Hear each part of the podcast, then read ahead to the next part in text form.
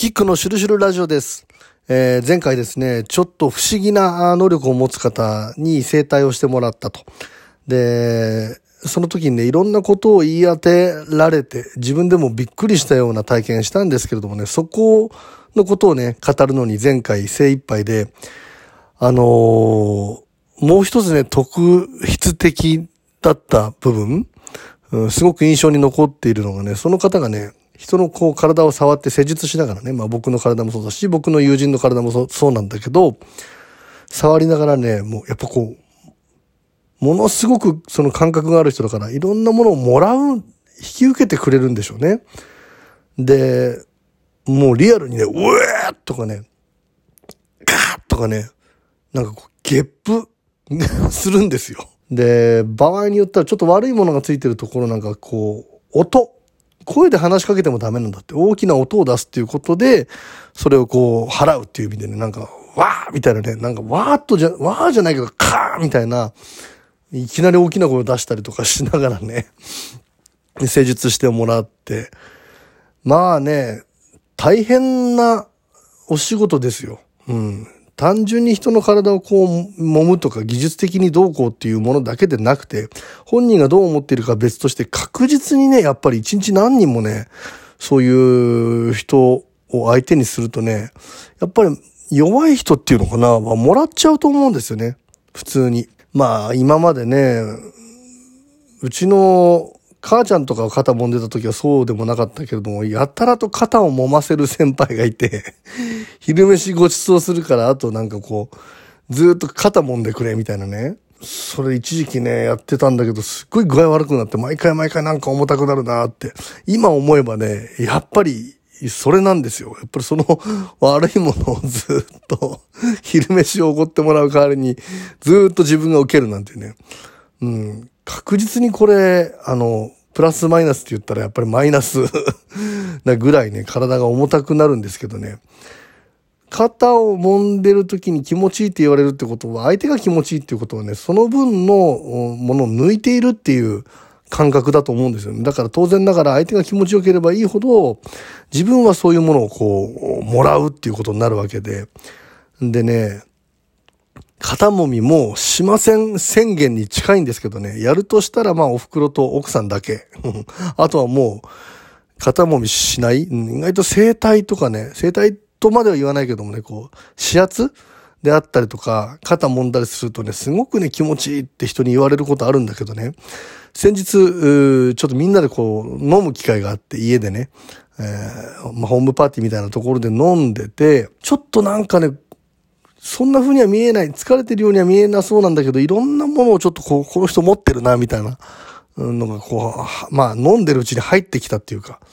で、肩をね、延々とね、ちょっと揉んであげてたんですよ。うん。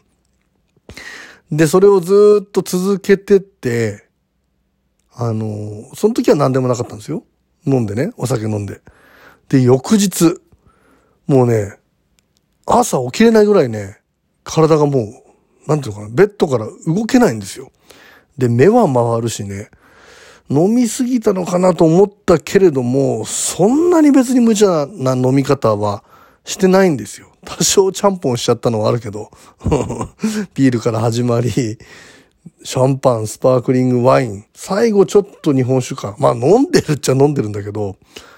半日以上ね、使い物にならなくなっちゃって、頭はぼーっとするし、だるくてね。何なんだろう、何なんだろうって思って、やっぱりフィジカルな部分がさ、こう良くなってくると冷静な判断ができるんだけどね、パッとね、出てきたのがね、その人の肩を揉んでるところのビジョン。で、あ、あれだっていうね。こっちも酔ってるからね、その辺がね、普段だったらそんなやらなくていいことをね、やっちゃうんですよ。生半可にやっちゃダメですね。だからこっちも酔ってるからなんか普段やらなくてもいいような人の肩なんかそんなに揉むわけじゃないのに揉んでね。多分ね、気持ちいい気持ちいいって言ってくれてたから、相当ね、それはね、自分が受けてたんですよ。で、お酒で酔ってるから、ただこれ酒で酔ってるだけだろうっていう感覚なんだけども、それを、う、受けちゃって、思い切り吸っちゃったような状態で、で、その時多分ね、風呂にも入んなかったのかな ちょっともう覚えてないぐらいなんだけど、それで寝ちゃってるからね、さらにやっぱりそれをちゃんと出してない状態うん。家の風呂で粗塩でもちゃんと入れて流しとけばよかったんだけど、やっぱり酔ってるしすぐ寝ちゃったみたいなのもあって、久々にそんなのやっちゃったんだけど、本当ね、半日以上使い物にならなくなっちゃってね、まあ効率悪いっていうか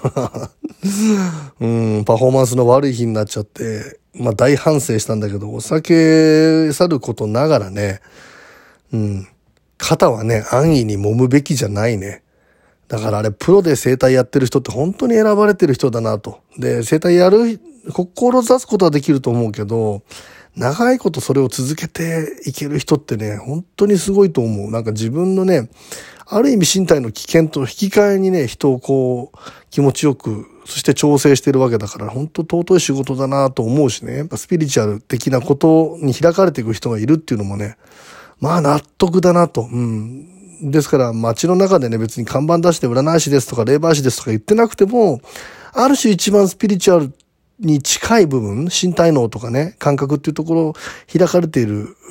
そっちに近い人ってね、実は生体師の方とか非常に多いんじゃないかなと思うんですよね。あの、人によって全然、なんていうかな、効き目が違う人もいるしね、うん、ガーッとこう肩揉んでもらったりするんだけど、斬新がある人。ただこれなんかね、絶対気持ちのなんかその気を入れてるっていうのがわかる。で、後から聞くと昔気候をやっていて、それをね、こううまく、あのー、今活かして使ってるなんていうことを聞いてね、答え合わせすると納得なんだけど、うん、少なくともね、自分も酒に酔っちゃってる、間が入りやすい状態で、延々と結構長めにね、肩揉んじゃったっていうのはね、ダメですね。やっぱりお仕事にして対価をもらってお金とかね、間に挟み込むもの一個持つと、まだいいんでしょうけれどもね、単純にそれをやってしまったんでね、よく言うのがね、あのまあ、ちょっと話今脱線するんだけど、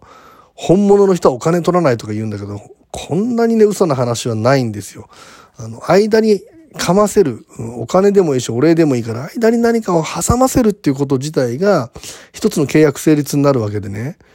どこでそういうこと聞いてきたのか、本物の能力者はお金を取らないとかね。あの、うん。お金を取り出したら能力が落ちるとか言う人いるんだけどね。じゃあ、ただでやらせるっていうこと自体、ただでそんなものをもらうっていうことそこの厚かましさとかずうずうしたとかないのかって話だし、それをただでやって喜ぶ嬉しいと思える自分ってどうなのっていう。自分もやっぱりなんかを出しておくってことが大事で、ね、よく身代わりとか言うけどね、体までを出す、差し出すわけにはいかないわけだから、体の一部をね、みそいで置いていくわけにはいかないわけだから、お賽銭なりなんなりがあるわけで、